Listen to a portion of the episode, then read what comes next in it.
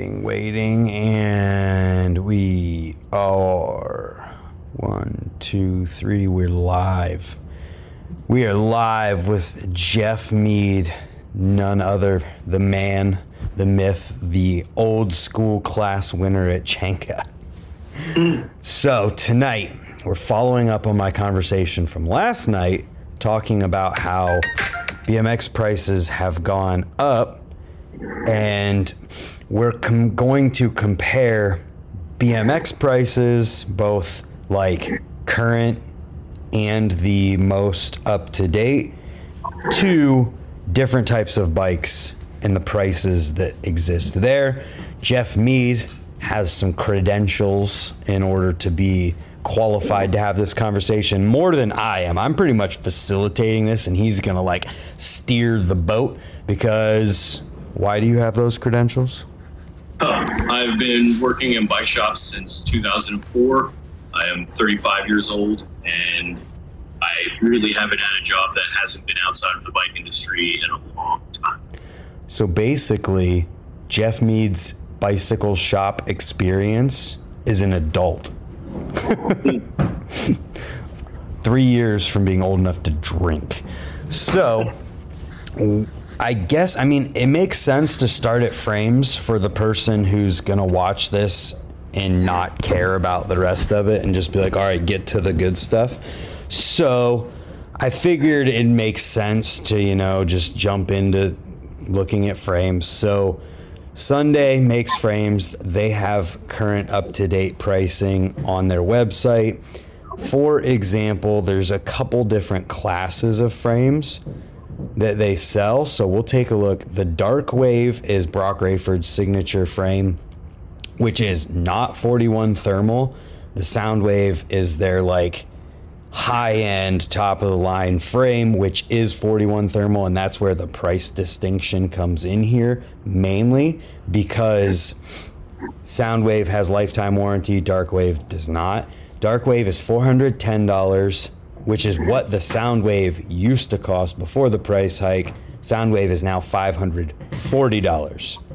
Now, Jeff, if we were going to take a look at a frame of a different type of bike, what, what would we look at to compare?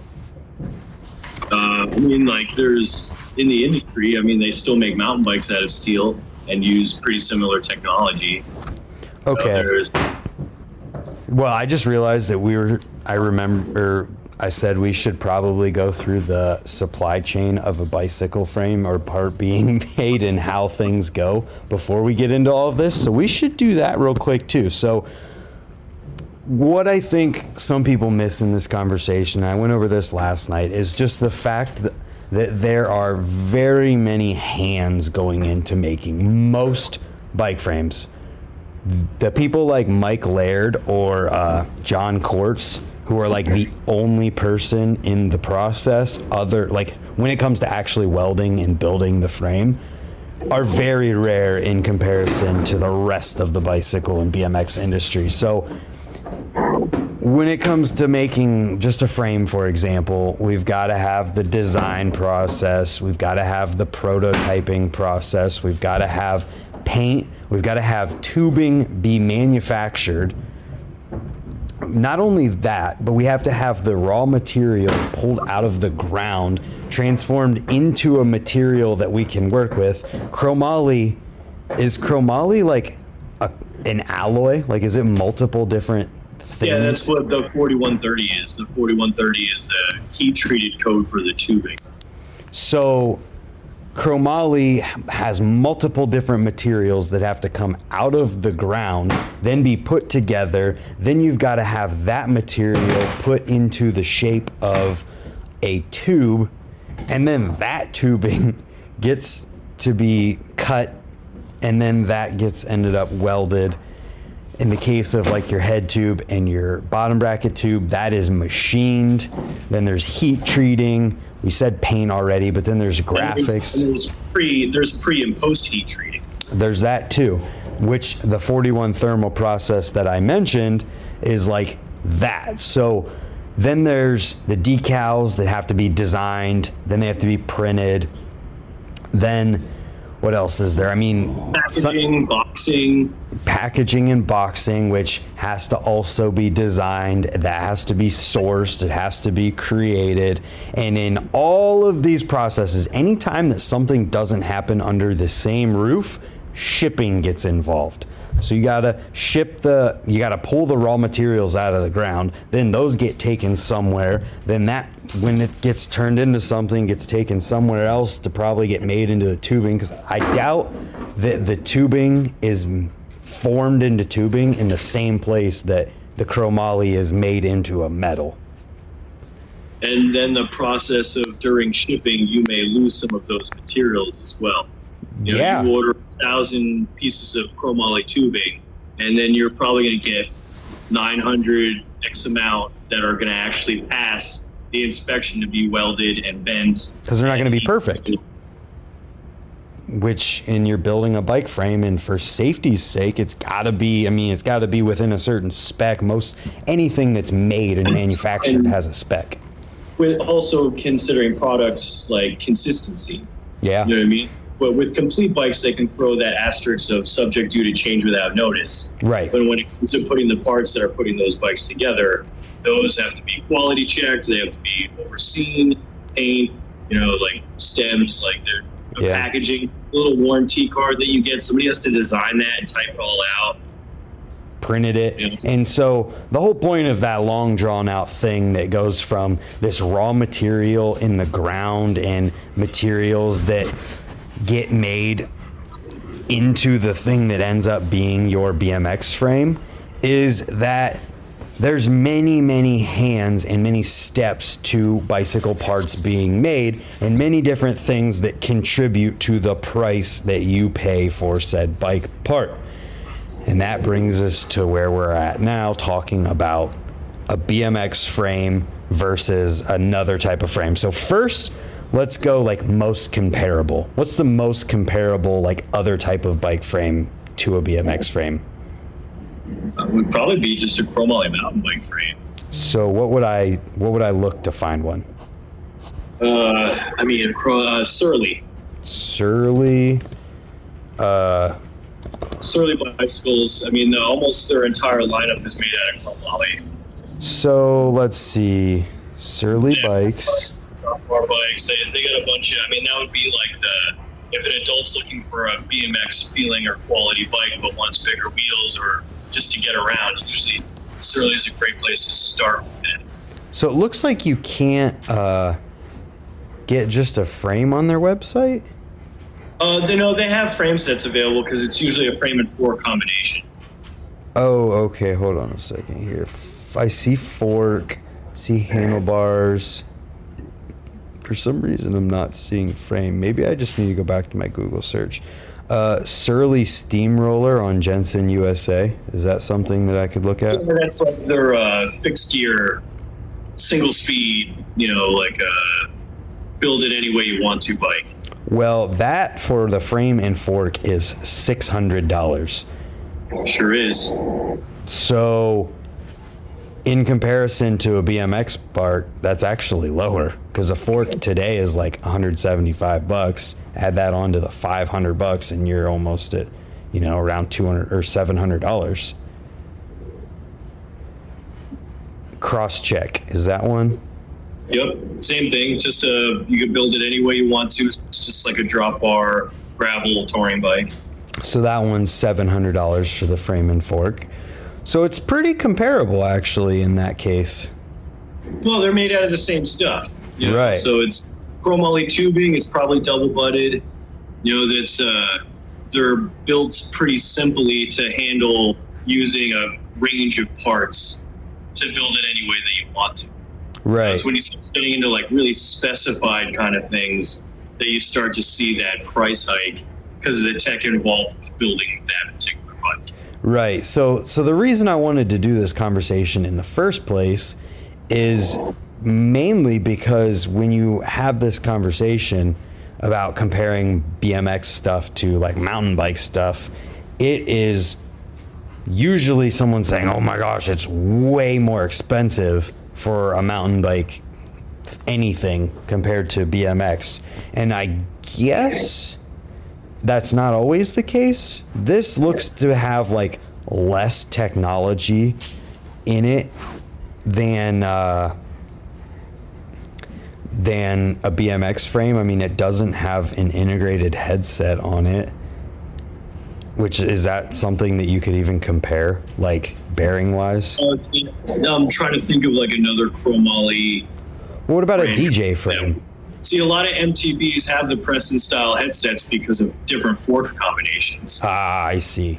like Uh, my mountain bike is a it's made by a company called Nordest, and pretty much I get to choose what kind of headset to press into there right. to choose different steer tube widths. You know, if, if I want to be basic with a rigid fork, or if I want to put a new, you know, come out recent technology suspension fork on the front, it's meant so you can choose a particular part to put in there Right. that's also going to price hike you too because on a BMX bike you can just throw a thirty dollar headset in there and you know you're bar spinning later that day. On a mountain Right. bike you have to pick and choose. You know sometimes you have to order the top separate from the bottom part of the headset, the quality, and you know it's like uh, like profile. You know, Yeah. it'd be like you could order two different parts of a headset if they made. I was going to compare it to Chris King, um, but like Chris King, you could order two different, you know, CNC made in America lifetime warranty headset cups to accommodate whatever fork you want to put on one of those bikes. Well, so this makes my mind go to like a dirt jumper because I feel like a dirt jumper is something that is pretty comparable technology wise at a certain level because I think you could get a dirt jumper frame that is like almost the same thing as a BMX frame just with a little bit different of a shape. Yeah, and but then you're also going to get into mixed materials. Like a lot of them are aluminum, and then there are a handful that are chromoly. So what could I type in either way to take a look? trying to think of like uh, I think uh, D D I E T Y. Oh, deity, yeah. They don't make uh I think they used to. yeah, I don't think I'll be able to find pricing that way though. Also, I got you on the phone in front of me, so I can't like Right. sift through. Yeah, Deity quit making up. Uh, Specialized. Specialized has the uh, the P3. I'm not sure what number they're on yet, but it's like the P3 dirt jumper frame. Specialized P. Okay, here we go. So this is a good good thing to look at here. So this is $700 for this frame. It looks like it's got a bit more technology built into it, but it is aluminum. It's got fully butted tubing that is tapered. Uh, the bottom bracket says PF30. I don't know what all this stuff means. it means press fit. It's a, a press fit bottom bracket. So it, it's a mountain bike MTB bottom bracket that's kind of adapted off of BMX tech. Gotcha. So bearing right in there. It's actually in a cup that's meant for different sets of cranks with different spindle widths, so you can kind of pick and choose what kind of cranks you want to run. But it runs off of the PF30 design. Gotcha. So we're looking at seven hundred dollars for this frame. It's is it even is it comparable? Do you think? Uh, to if it's the chromoly one, yeah. It's uh, aluminum. Yeah, most of the, like I said, this is uh, dirt jumpers are tricky because there's a lot of uh, mixed material bikes. So the the moral of the story is it's not as simple as just saying it can be compared.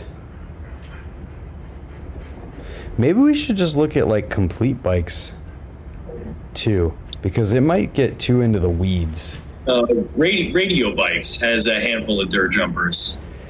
They, Radio they actually have a pretty good mixed. Uh, uh, like their lineup is pretty mixed. Like I'm pretty sure they have some race BMX bikes, some freestyle ones, but then they also do dirt jumpers and I think a couple of cruisers too. Nice. Is aluminum a cheaper material to use? Apparently, Not really. Depending on the, t- it's just like chromoly. Like there's a lot of hydroforming involved, which means that they take the aluminum tubing and put it in a hot oil press and heat up the oil and shape it a certain way, like we the people does, to avoid using too many gussets. I see. So I wonder if aluminum, as far so you're saying like the actual process, but I wonder if a as a material itself, if it's cheaper. Well, then just like stems, we've got two different forms of aluminum to think about. You know, there's 6,000 and 7,000 series aluminum. Right. 7,000 they usually use for smaller, you know, hard goods, but and usually most of the aluminum frames are going to be a 6,000 series aluminum. And the price of all these things changes all the time. You know what I mean? Like you can wake up one morning and the price of aluminum will go up 50 cents per, you know, however pound or however they use it. Same thing with chromoly. I'm gonna Google it because why the hell not? So I have no idea how to even. This is a, such a nuanced discussion. It's insane. So Well, there, I mean, there's like a lot of factors in manufacturing, especially when you jump styles of bikes. right, chromoly price per pound. Yeah, I don't think we can compare these prices as far as like chromoly versus aluminum because we don't. I, I forget how much they were, but S and M had a uh, mountain bike company. Uh, I'm trying to think of the name of it right now. It's my mind a little bit. Um, but they made a chromoly dirt jumper frame, and they made a chromoly full suspension dirt jumper oh, frame. uh, what's the shoot? Airborne. Uh, no, Airborne's an aluminum company. Well, they have- Airborne bikes. They have a chromoly complete DJ and they have a aluminum complete DJ. So the Crowhawk, it, but the difference is in the components on it too. The Crowhawk is the chromoly one, and it's eight hundred dollars. The Skyhawk is uh, aluminum. Actually, I think that bike's like way better. Yeah, because usually the chrome chromoly bikes they try to keep basic to keep the price down and make them durable. Yeah. And uh, aluminum bikes will get spec'd with way nicer componentry to try to keep the weight down and make them more versatile. Right. Versatile. That's interesting. Oh, you should look up Laird frame and see the price difference he charges for dirt jump frames. There we go. I believe. I mean, because you're also using more tubing on that bike. He has to render different dropouts for those bikes. He has to take in consideration where the disc brake tabs need to be and how big the rotor needs to be. It adds 50 bucks. So there's that. So ver- 450 versus 500. So I mean, this is such a nuanced discussion. I think we're going to keep finding that. The Radio Griffin 26 inch dirt jump complete is $1,099. I wonder if there's a good website where I could just see all complete dirt jumper. I use the Google. I'm Googling, I'm using it. Dan's Comp has them. Ooh, 2021 MTB Dirt Jump Buyer's Guide. This will help. Okay, well, there's a lot of questions even here. So there's a Haro that's $900 plus. Oh yeah, Haro has a handful of dirt jumpers. They even have like a slope style bike. Yeah. A base model with a suspension fork starts at $600 next which is obviously so that says something in itself. The base model dirt jumper from Haro is double the price of a base model BMX complete. Yeah, because I mean, first of all, it's probably got a disc brake on it, whether it be mechanical or hydro. You know, uh, a U brake costs dr- drastically less amount of tooling and processing to forge and or make. You know what I mean? Some of the other tech that's attached to that bike is going to make the base model be way more than say like a kink gap. Right. So it totally makes sense. Being that you worked in the industry for as long as you did, were margins similar between these two? Between like Uh, other stuff and BMX stuff? Yeah, usually bikes all share this uh, just about the same margin, depending on who you ordered it from and how many you ordered it for, like from them. Well, that's where we You know, should have started. because that tells you in itself if the margins are the same, then that means that mountain bikes like the basically I think what people kind of hint at in this conversation is that mountain bikes are more because they're mountain bikes and that they're probably making more money and doing better. Mm, yeah, I mean, only because like if you start from the concept of somebody drawing something on a napkin, and then the process tool it goes to finalization, like the bike built in front of you. You know, I mean, you have to spend a lot more time on the mountain bike because the industry standards for those bikes change almost every couple of years. Yeah. You've been using the mid bottom bracket on a BMX bike since Crandall and Moeller agreed on it at an Interbike in like 2008 or something like that. That's when it became an industry standard. Yeah. And well, basically, mountain biking, there's 70 different kinds of bottom brackets. There's different tools to put all those bottom brackets in and out. You know, they're the how well they accommodate different brands of cranks. You know, it's uh, there's a lot more going on to take into consideration when you sit down and draw these bikes up. Right. So, but what I'm getting at, and Chris in the chat gives a good point. What's up, Stony? Uh, Taco Slurpees, Montana Ricky's in the chat as well. Uh, Jason Taylor. Uh, what I was getting at though is like the the margin. What you would see, being the person who works at the bike shop, you see what the shop pays, then you see what the customer pays. And if the margins are similar on other bicycle types and BMX types, it means that everybody's making the same percentages on the parts. It's not like BMX is making X amount of money off of BMX bikes, then mountain bikers are making five times that on mountain bikes they might be making more dollars, but they're not making more percentage points, which is how these things are looked at in the business world. They're looking at percentages, not that's dollars. That's also something that they take into consideration with the build. You know what I mean? Like, how much does it cost us to make this bike? Is this profitable to even make? Yeah. So you have a handful of riders out there. Like, if you look in the trials mountain biking world, some of those dudes are riding like modified trials bikes that the brand itself doesn't even make. It's just a one off for the rider to keep him as an advertising tool. Yeah. yeah.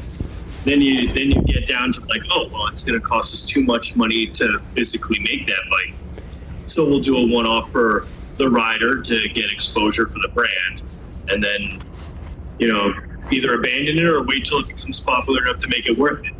That's why everybody was super like there's a lot of brands that won't make a fat bike, like a fat tire bike, because they think that it's a trend that's just going to go away and they don't want to waste time, materials, money, warranty, having to hold on to a handful of those parts to, you know, if somebody cracks one later down the road or, you know, a lot of that stuff's, you know, taken into consideration when uh, they need to build these things. Yeah, and it's you're totally, it totally makes sense there. I think it might be uh, a lot of people. I think it might just end up being a moot point because if mountain bike company is making the same percentage off of their bike that BMX company is making off of their bike, they wouldn't make half of their bikes.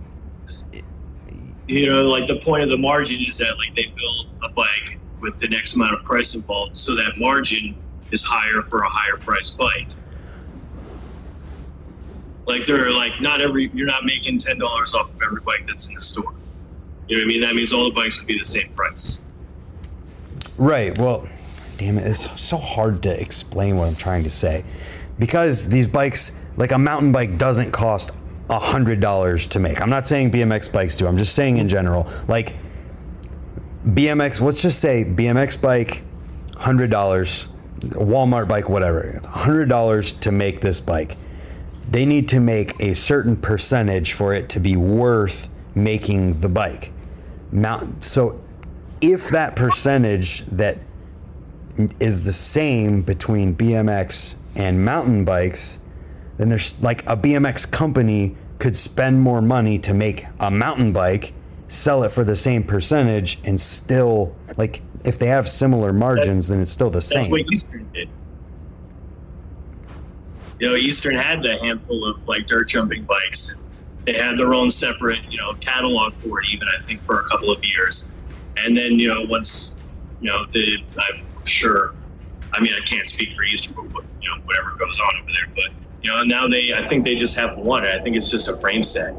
Yeah. You know, also making sure that you have the clientele to want to purchase that bike. Right. So I think it's I think there's an impression that mountain bikes mountain biking does better than BMX, which it obviously does, and I think that it is because of the amount of people. There's more people who are buying mountain bikes, which makes them naturally do that. They spend more money to make the bike, so it sells for more money because they have to make the money back to make it worth it.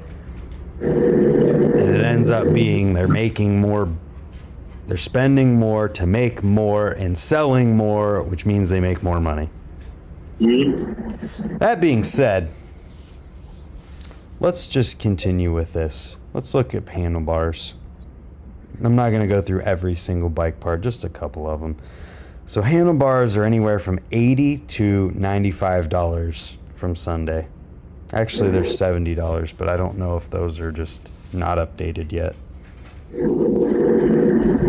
What do I look at for a mountain bike or another type of bike bar? Well, now we're mixing materials again. You know, like there's chromoly MTB bars, there's carbon MTB bars, there's aluminum.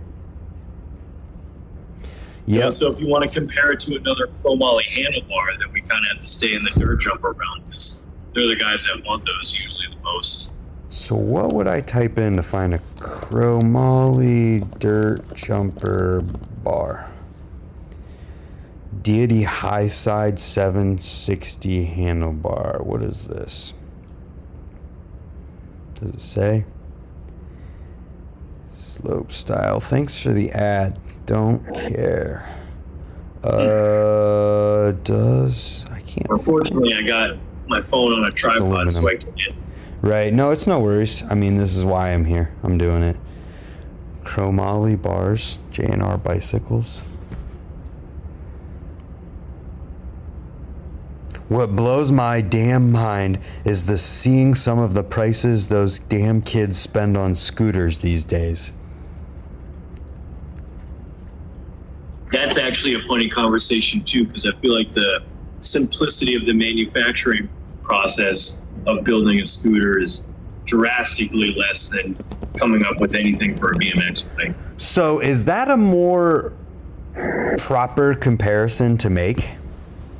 Uh, I feel like it'd be pushing the seesaw in the other direction. Is that now we're looking at oversimplified and also a, a trend. You know what I mean? Like a lot of people are willing to pay for this because they want the instant satisfaction and the cool factor of staying on top of their sport. That makes sense. I can't find any chromoly handlebars. Literally, it's not even a category. Cro- Chromag? Chromag should. Uh, I could list off a handful of carbon fiber handlebars right now. Uh, Chromoly, like MTB bar. Surly, I know has a couple, but they look like uh, clunker bars. They're like two-piece, high-rise chromoly handlebars. Well, either way, what I'm seeing here $60, $80, $40. So, like, prices on handlebars are actually, like, somewhat comparable and sometimes cheaper, depending on what you're getting. Well, it's also the materials that they're made out of. Like a regular chromoly bike, you know, handlebar that would come on like a hundred dollar Walmart bike. You know, those are still made out of steel. I mean, it'd probably be high ten. It wouldn't be chromoly. Yeah. Um, but then you go into like actual high end, like slope style guys, like high rise, wide width, you know, chromoly handlebar. You're probably looking at probably around a hundred bucks, Yeah. Uh, maybe twenty, maybe ninety, maybe eighty. You know, it's like Yeah. So the point I was making about comparing scooter stuff to BMX stuff was that the simplicity in how it's designed and made makes it cheaper to make, but they sell it for more money, which means that they're making more of a margin, which means they're making more money. You know what I'm saying? yeah, of course. Which is like, I think. that I wouldn't be as educated on because I have no idea what the scooter industry is like for that. Well, what I'm saying is that I think that that's what people think is going on with mountain bikes. But but from you, what you're saying and from the conversation we're having, that's not the case with mountain bikes. They still have similar margins because their stuff. There's a reason that their stuff costs as much as it does. Versus when you look at a scooter part, it's more than likely got a higher margin on it because of the fact that it's simpler to make which means they're making more money and scootering ends up doing better than BMX companies would because they're able to make more margin and make more money off of the same investment. I mean, I can't. I can't. We can't. We're speculating. We're speculating. who knows? Who knows what that is? You know what I mean? Like it being its own industry and not being part of the bike industry. Uh, I don't really know what the general markup percentage is on scooter stuff. Yeah, I don't either. We're You know, speculating it's, it's like looking outside of an industry that like we're kind of like using the bike industry as our centerpiece here. Yeah, I I'm. mean, like I'm totally speculating. It's like comparing car parts. You know, it's like you know what you know uh, aluminum wheels compared to steel wheels on a performance vehicle. right. I have no idea what the margin is on that because it's you know not really part of the bike industry. Mountain bars. Holy crap! Hundred eighty dollars. Oh yeah. What are they? I'm sure they're carbon. Yeah, they're carbon. hmm So, I wonder if there's $180 BMX freestyle bars. I doubt it. I know the uh, those Viking titanium bars are pretty high in price, but I don't know the European to uh, uh, American exchange rate. Um, but I do remember looking those up because I was curious to have Ti bars on my bike, and those seem to be one of the most expensive bars I've seen. Well, let's just check it And out. some of the Flatland bars are actually pretty high up there too. When you get to a multi-piece, Yes. easy standover, small, you know, uh, clamping area, you know, for step-through tricks.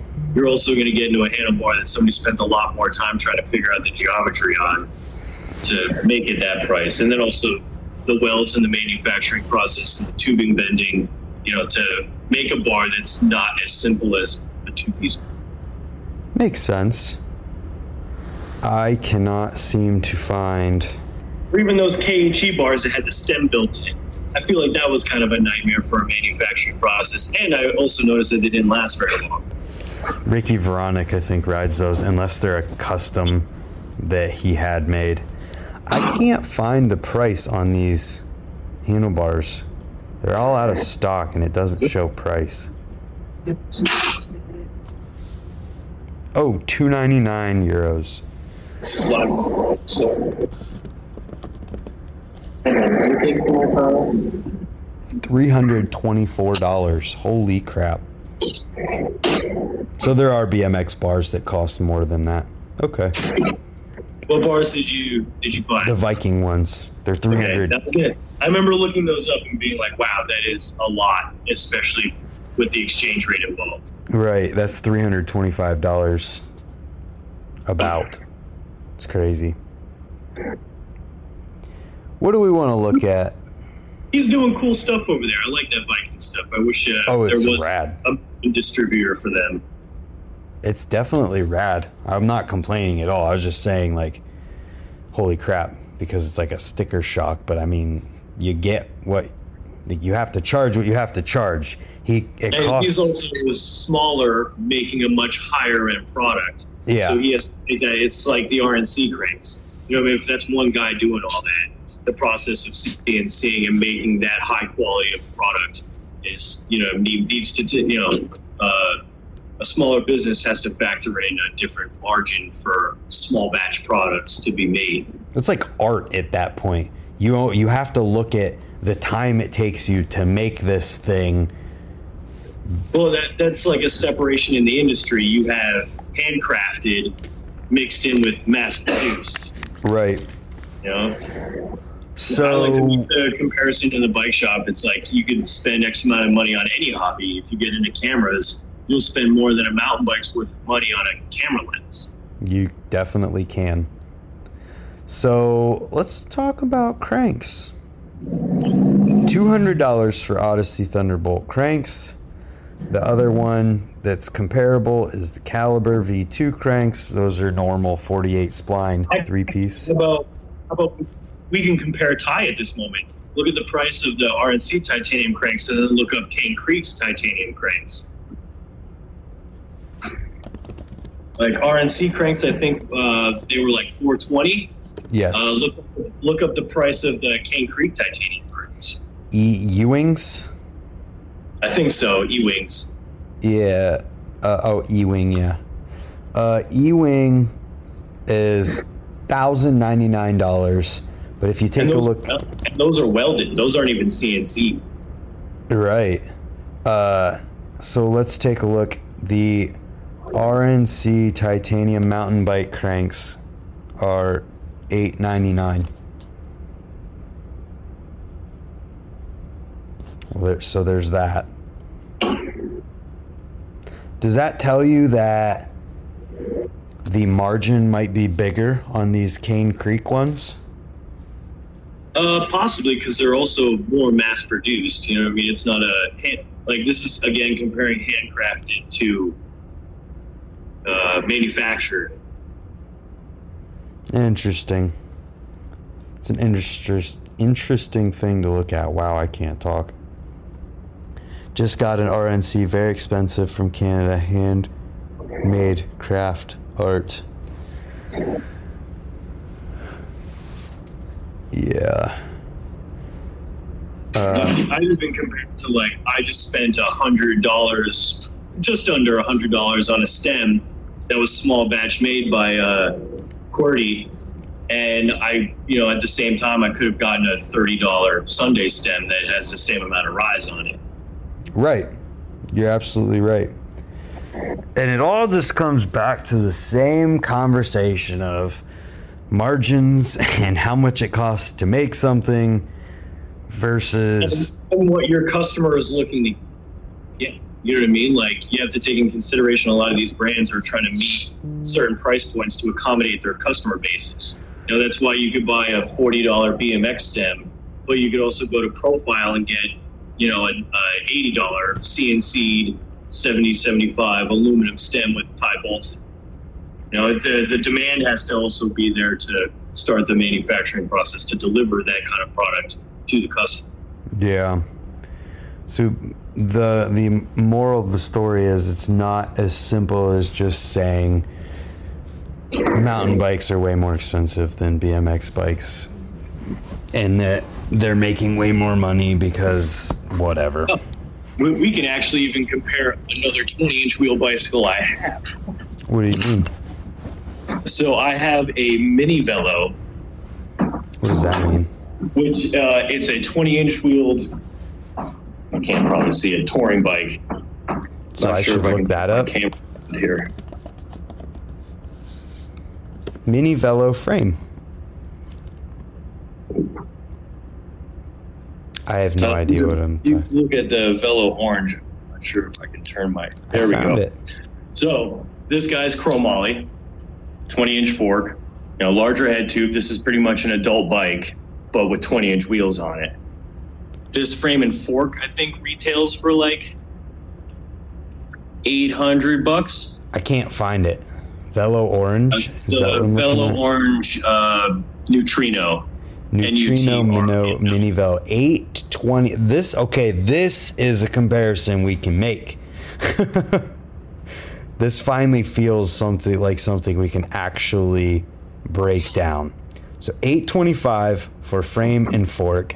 When you look at all of the stuff that is on this frame that makes it more complex to make than a BMX frame,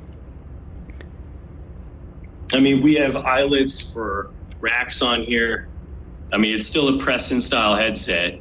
Um, the steer tube is almost, I'd say, a little over a foot and a half long to yeah, accomplish getting yourself upright. Water bottle cage poles. You have shaping in the back with chain tensioners built into the dropouts, so you can slide the wheel and add tension to a chain if you want to make it single speed. I Yeah. do not. shout out to Montana Ricky if he's still in there because this thing's got Mera Battleship rims and some Theory tires on there. But That's fun. um, but yeah, this is definitely it's chromoly. It's I'm pretty sure double butted tubing, so it's pretty close to a regular Yeah. BMX frame. But the manufacturing process to build this thing is a lot more, and it's a niche bike. So, if you compare it to something like the S&Ms and Sundays, which have already raised their prices, it's not far off. It's really not because the fork is obviously, if you bought the fork by itself, more. Wait, can we just look at the fork by itself? Is that even possible? Doesn't look like it. I Uh, can, I can give you a close up of mine.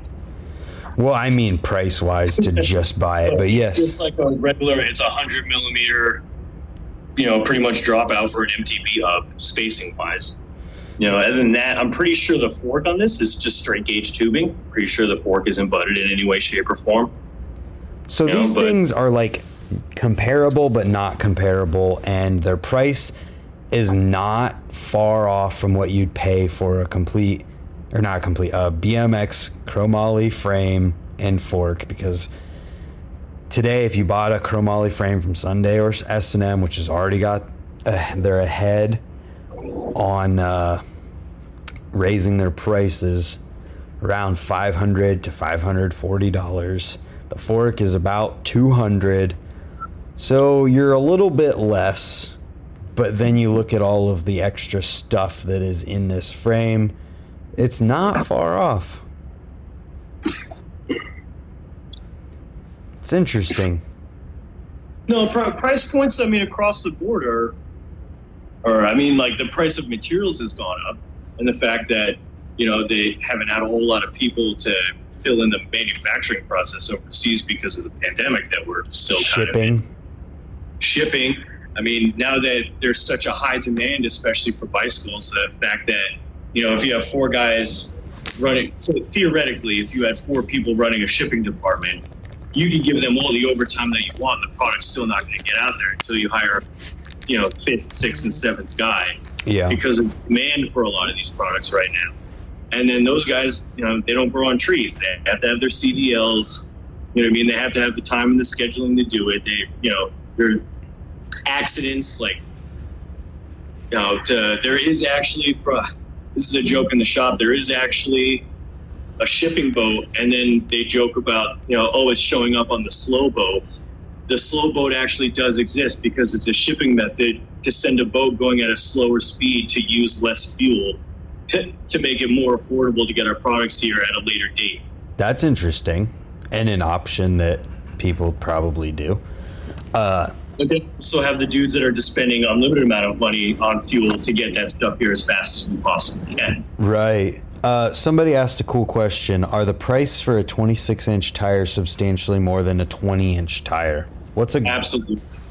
what's a good 26 inch tire to look up to compare those?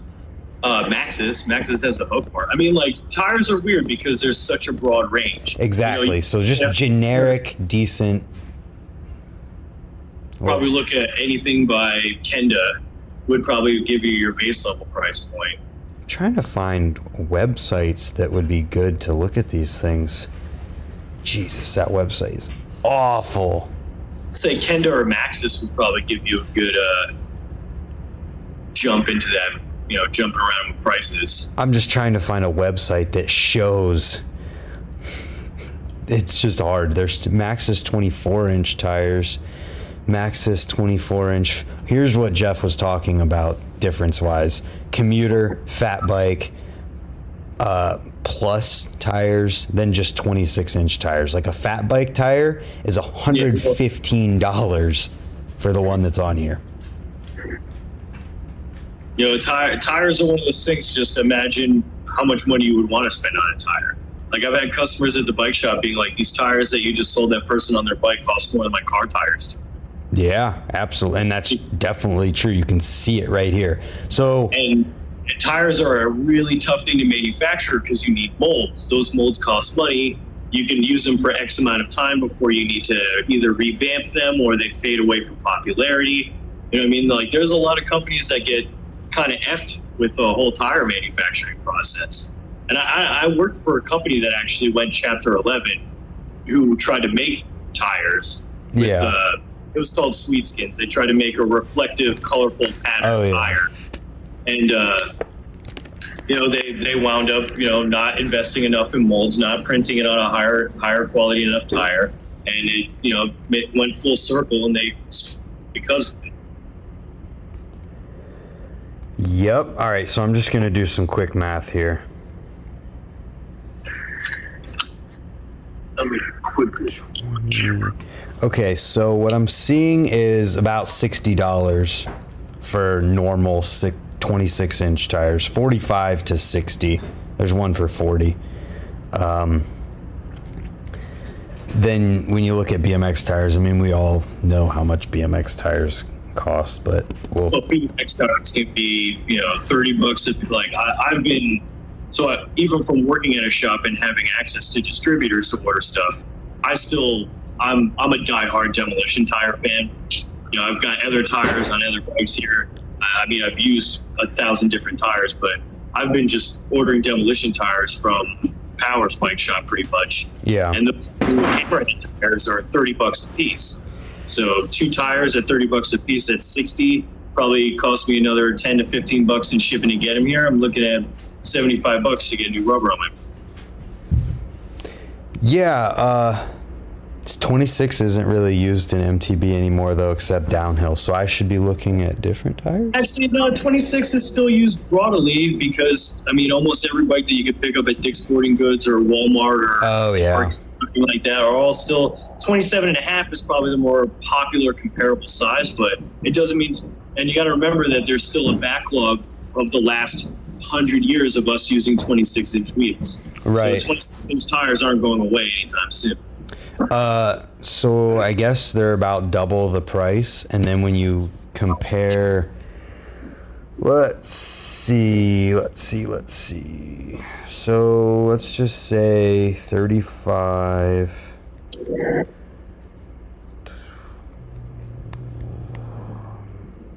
that's one thing the bike uh, BMX industry haven't had to suffer with is while we have 20, 22, and 24, we haven't had any oddball proprietary sizes that the industry needs to keep up with to you know keep manufacturing because there's still a backlog of people owning that kind of bike. Right.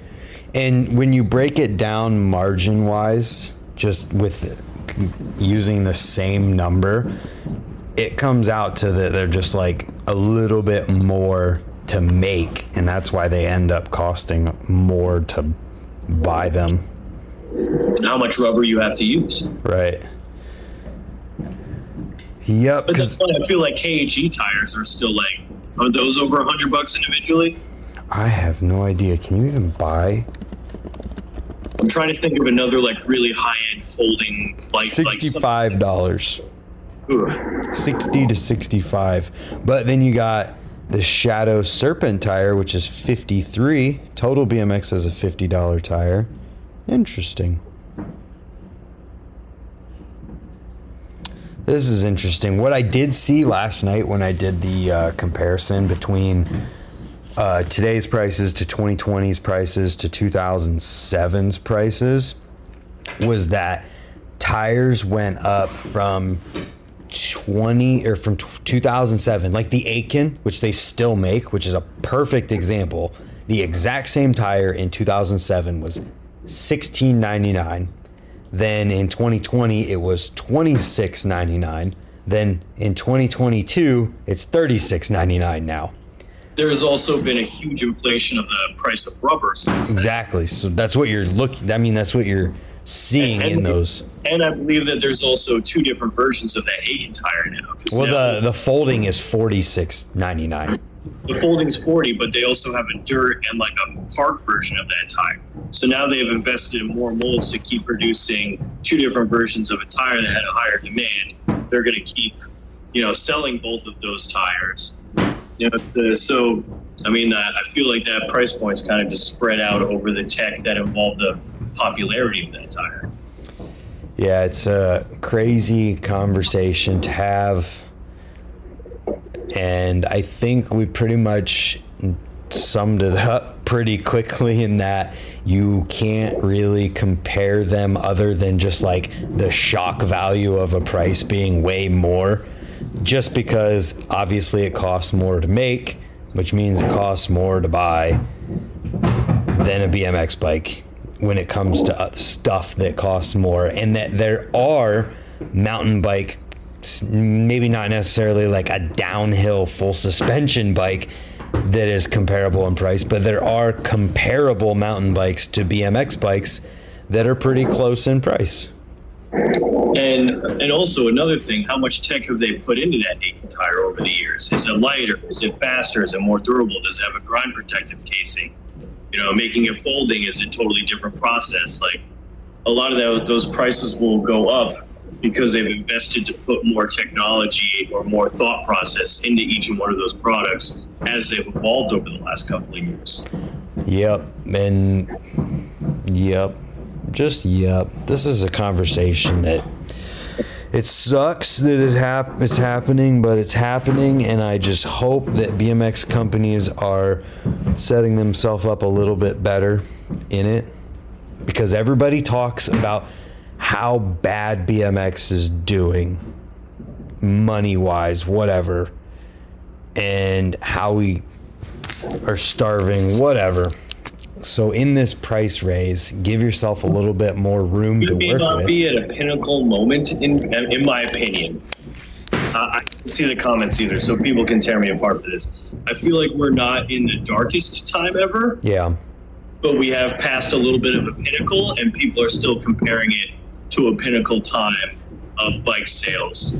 yeah, Like every shop that you'll talk to in northern New Jersey, they had the the record-setting, you know, time periods were like 2008 because there was a huge boom in cycling in 2008, so shops did really well. yeah, And then just after COVID started, because it was cheaper to go repair your bike or go buy some bikes instead of trying to go on vacation to Disney. World. yeah, You know, making something to do, especially when like everything was closed.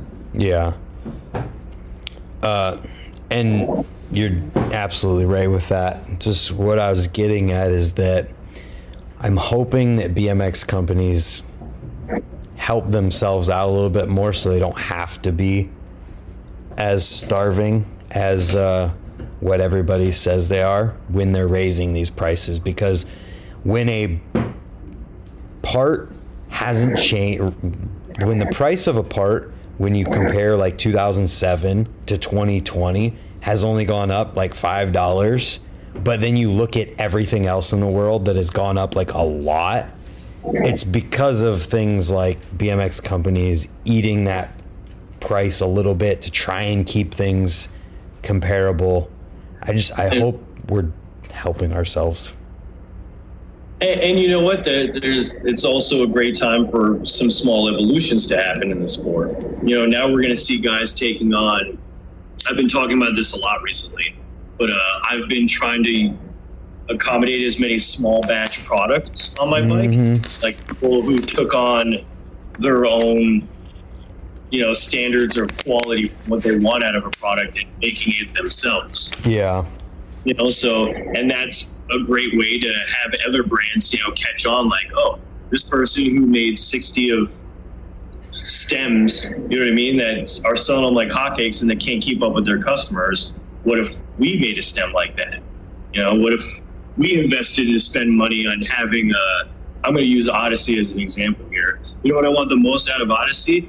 Their gyro cables to be made out of the same stuff their high-end straight cables are made out of. Oh you know, okay. pressureless that like if they use that cable housing on their gyro cables instead of really basic oh yeah. cable housing, we, we would you know maybe we'd get a surge in people running gyros because now they don't have to sit at home and make their own gyro cables. Yeah they're not all freaks like me. But i mean like i went through i've gone through several phases of, and done almost some of the same mods that you have. I i just get frustrated with i hate working on a mod. I mean yours are simplified and i and i get why you have them that way. Yeah. But I, I just kind of want to walk into a shop, grab a gyro cable, walk out to my bike, and put it on there. Oh, and that's most people. Most people are that way. because I've had modified cables before and they've broken in some spots where I haven't been able to give it the attention, and then my bike's ability to perform is now drastically lower because I have I can't mod my bike without spending the time at home to make sure that mod goes perfectly freehand. Yeah, makes uh makes sense. Um, let's let's hope things go well. I want to end this conversation in comparison by saying that some things are comparable, but most things are not comparable, and that's why they cost more. And, and, also, you're dealing with brands that are drastically smaller than, you know, there are people like everybody at Kink, everybody knows each other's name probably over at Kink. Yeah. You know what I mean? Like when you work for a larger bicycle manufacturer and you have you know sales reps and design guys and warranty guys and you know you're dealing with a, a company that has 300 people on staff yeah. or more you know around the world i mean like those people need to get paid too off the product that they're creating for right. a demand that you know the consumer has so right. it's also when you're dealing with you know it's like how much buying power does a small conglomerate have compared to a large conglomerate right if I thought prices have to reflect that to keep food and the doors open in each one of those brands, or else they disappear. Right. And I just thought of a better way to say what I've been trying to say. If mountain bikes were as simple as BMX bikes, they would probably cost a similar price. And that's what I was trying to get at with the margin thing. If a mountain bike was as simple to make and used a similar amount of material and didn't have all this crazy stuff in it, it would cost the same as a BMX bike because yeah. the margins are the same essentially. Or the process to reach that price point would remain the same. Yeah. Like you don't have to send somebody out to explain fork technology to a bike shop. You know what I mean? Where like mm. Fox introduces a new suspension fork and I have to take seminar classes to learn the torques, you know, the newton meter torque specifications for each one of those bolts on that fork. I have to buy special tools to pull the internals out of it.